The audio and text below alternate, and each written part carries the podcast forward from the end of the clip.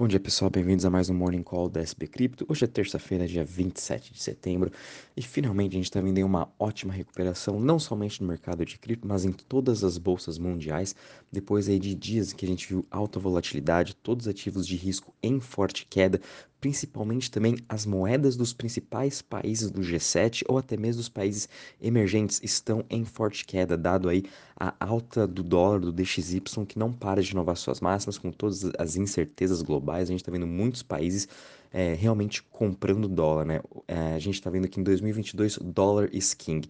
Enquanto ele está aí com mais de 20% ao ano, né, uh, de retorno, a gente está vendo, por exemplo, uh, o Bitcoin né, caindo seus 57%, mas a gente vê também as principais moedas do, da Inglaterra, uh, da União Europeia, né, o euro, a gente também está vendo o ien, todos eles caindo aí mais também entre 10 a 20% ao ano, né? Então a gente está vendo também as economias, as moedas das, das principais economias colapsarem, né? Então isso também vai ter grandes, vai afetar muito as economias dos países emergentes, o que está acontecendo a mesma coisa.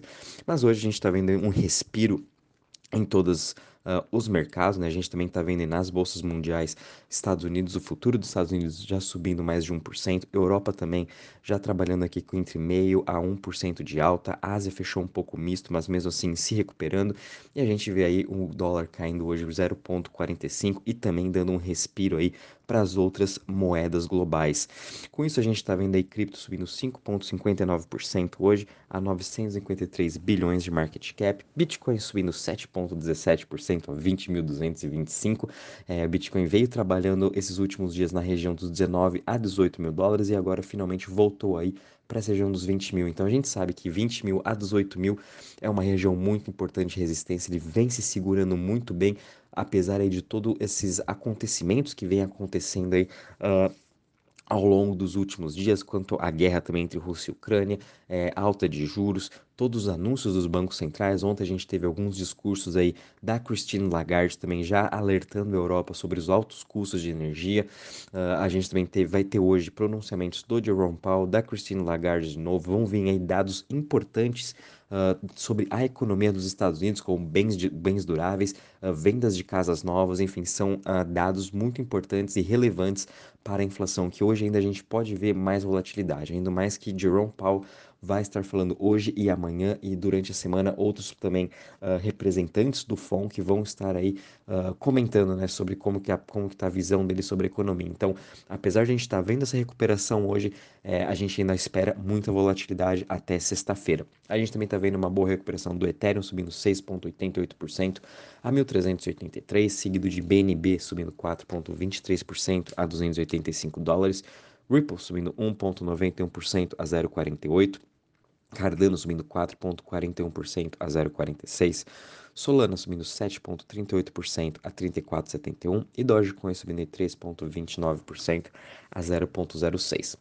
Já quando a gente olha as maiores altas das últimas 24 horas, a gente também está vendo aí, uh, só dar um adentro aqui sobre Lunk, né? Ela já está subindo em mais de 50%. Tudo isso foi também um anúncio da Binance que eles vão estar tá começando a, a taxar toda operação que você faz de Lunk, né, de 1.2, que isso vai, vai ser queimado, então a comunidade do Lunk aí uh, tá toda feliz com isso, aí a gente tá vendo essa, essa alta de Lunk em relação a esses 50%, mas nada mais aparece do que um token totalmente especulativo hoje, então tome muito cuidado para quem tá surfando um pouco dessa onda de Lunk, né? A gente agora tá vendo NIO subindo 17,38% a 9,59%, Uniswap tendo também uma ótima recuperação, subindo aí 17,12% a 6,57%. A gente também está vendo o ENS, né, o Ethereum Name Service, subindo 13,59% a 15,66% e Steppen subindo 11,58% a 0,68%. Já quando a gente olha aí uh, entre as maiores quedas das últimas 24 horas, a gente só tem uma cripto que é a Pax Gold PAXG, caindo 0,44. O restante, entre as top 100 criptos de hoje, todas elas estão aí no terreno positivo. Já quando a gente olha também em relação ao Crypto Fear Index, uh, com toda essa ótima volta, ontem a gente fechou em 20 pontos, né, em Extreme Fear, mas hoje aí a gente já acordou com o mercado todo positivo, então provavelmente a gente volte aí mais um pouco para o Fear, né, aumentando um pouco aí a nossa, esse índice do Crypto Fear Index, mas no geral isso não muda nada, né? Como a gente vem falando. Uh, olhando agora para a parte em Total Value Locked no mercado de DeFi, a gente também está tendo uma ótima recuperação em todas as chains, todos os, os projetos DeFi também vem tendo um ótimo dia, com uma alta de 2,89 hoje a 93,25 bilhões, né? A gente está vendo aí Uniswap, por exemplo, com uma alta em TVL de quase 4%, Lido também 7%, né? Então a gente está vendo hoje os, os investidores voltando aí a fazer um pouco desse staking. Ethereum ganhando mais market share em comparação de ontem, né? Estamos aí com 62,65% e somente entre as top, as top 10 chains, somente aí Avalanche e Phantom que estão no terreno negativo. Quando a gente olha Ethereum, BNB Chain, Tron, Solana, Optimus, Arbitrum, né? Todos eles aí com uma alta de mais de 3%. E gostaria também uh, de mais de 3%. Bom, Uh, em relação à parte do Toto Velho isso aí também não tem tantas novidades do que a gente está vendo.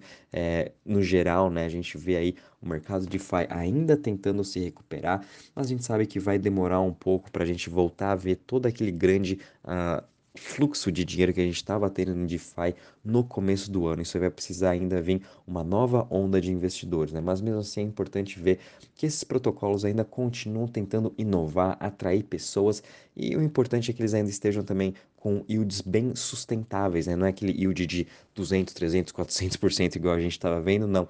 Agora é um yield que está uh, na linha com o mercado e essa vai ser a expectativa, né? Então não tem também muitas mudanças. Aquelas pessoas que estavam somente em DeFi para conseguir seus 400, 500, mil por cento em yield, obviamente que eles não vão estar voltando agora, mas mesmo assim é bom porque a gente está com esse yield sustentável e nada melhor do que a gente ter esse crescimento sustentável, não aquele crescimento aí somente por especulação. Então, aos poucos, o mercado de DeFi ele está se consolidando, que é muito importante.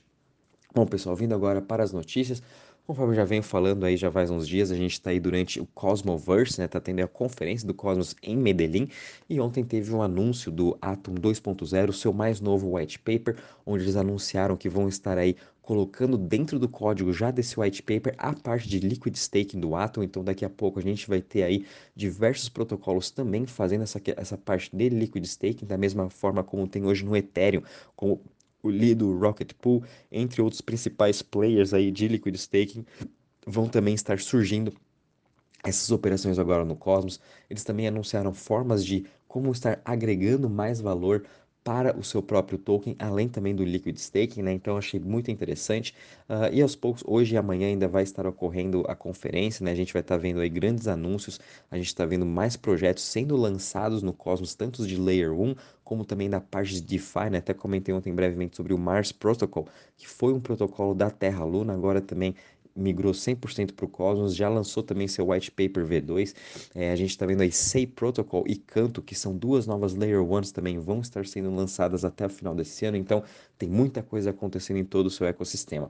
A gente também teve uma notícia bem interessante aqui, que é o Walmart, né? Eles fizeram uma parceria juntamente com o Roblox para estar tá criando o seu metaverso. O Walmart escolheu fazer seu metaverso pelo Roblox por ser uma coisa mais centralizada, já é um jogo muito uh, utilizado no mundo todo, né? Todas as crianças jogam Roblox e agora eles lançaram em seu metaverso, onde as, crianças, as crianças podem uh, jogar dentro aí do Walmart e até achar os melhores brinquedos dentro do próprio Roblox para depois aí estar comprando uh, no, na, na, própria loja física, né? Ele não vai estar tá comprando no Metaverse Roblox, ele vai estar tá podendo jogar por lá e depois ele vai na loja física aí retirar o seu brinquedo, que eu achei super interessante essa interação. Então, aos poucos, a gente também está vendo aí uh, todas essas empresas de Web 2 migrando para Web 3, como a gente sempre vem falando. Aos poucos, tudo isso vai acontecendo. A gente só tem que ter um pouquinho de paciência, mas a gente está vendo Starbucks, Disney, uh, Facebook, né, o Meta, é, Meta hoje, né, o nome, todos eles vão, já estão entrando para o metaverso, já migraram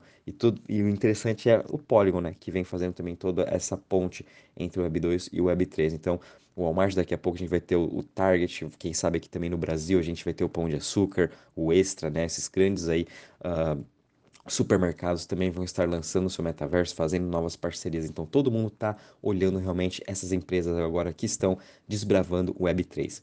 A gente viu aqui também que a FTX ganhou uh, a, o leilão que estava tendo sobre os ativos do Voyager. Voyager foi uma empresa aí que em junho ela quebrou, era uma empresa de empréstimos né, de cripto aí, CeFi, ela quebrou juntamente com a Three Arrow Capital, com o Celsius e agora a FTX ganhou o leilão, eles vão estar comprando todos os ativos da Voyager, né? Tava na disputa entre FTX e Binance e obviamente a FTX aqui levou, já era também desde quando a Voyager entrou já em falência, né? A, a Alameda Research é, fez uma linha de crédito com eles para eles conseguirem aí pelo menos pagar uma parte dos seus investidores, uma parte dos seus credores também, os seus consumidores, é, uh, os seus consumidores, né? Então Obviamente, FTX já estava para ganhar realmente essa, esse leilão. Então, FTX de novo, né, se expandindo mais ainda em todos os seus mercados e se consolidando mais ainda nos Estados Unidos. E também uma notícia bem interessante foi que da Nubank, em que mais de 1.8 clientes da Nubank já estão usando cripto aqui no Brasil, né? E a Nubank também anunciou que já possui, se não me engano, mais de 20 milhões de usuários uh, na América Latina toda. Então, e no Brasil aqui já batendo quase 2 milhões de usuários aqui no Brasil comprando cripto. A gente sabe também como o Brasil Uh, segundo a pesquisa do Chain Analysis, é o sétimo país com maior adoção de cripto. Então, gente, obviamente, né, a gente tem Nubank, BTG, XP, até o Mercado Pago, né, uh, PicPay, todos eles aí lançando suas plataformas de cripto para comprar Bitcoin, Ethereum nesse começo. E aos poucos também essas, essas grandes corretoras vão estar expandindo seus serviços. E Brasil, até mesmo quando a gente compara o fluxo de ETF, né, que a gente sabe que aqui no Brasil tem diversos ETFs listados, o ano, esse ano todo, todos os meses, Brasil foi o único país que teve teve inflows positivos, né? Todo mês é, sempre estava é, aumentando a custódia nesses ETFs de cripto, especificamente ETF de Bitcoin foi o único país, quando a gente compara com Europa, com Canadá, Austrália e Ásia, né, tiveram aí meses negativos e meses positivos, e o Brasil, para a gente ver realmente essa adoção. O investidor brasileiro, ele quer investir em cripto e ele está aceitando também tomar esse risco, ele, aos poucos ele vai aprendendo sobre a importância de a gente ter essa diversificação com ativos digitais. Bom, pessoal, em relação às notícias, é isso mesmo. Qualquer novidade, vou avisando vocês. Uh, Tomem muito cuidado com essa alta de hoje, né? Conforme a gente comentou, conforme falei ontem da agenda econômica, essa semana vai ser bem volátil, com diversos anúncios do Banco Central americano, Banco Central europeu, Banco Central inglês. Vamos ter PIB também saindo aí dos Estados Unidos e uh, importantes indicadores como vendas de casas usadas, vendas de casas novas e também estoques de petróleo nos Estados Unidos. Então, tudo isso pode sim afetar o mercado e trazer mais volatilidade dependendo de como esses, in, esses indicadores saem. Se for abaixo do esperado, obviamente vai ser bem negativo. Porém, fiquem de olho nesses indicadores que o macro está ditando o ritmo dos mercados. E qualquer novidade a gente avisa vocês. Um bom dia e bons trades a todos.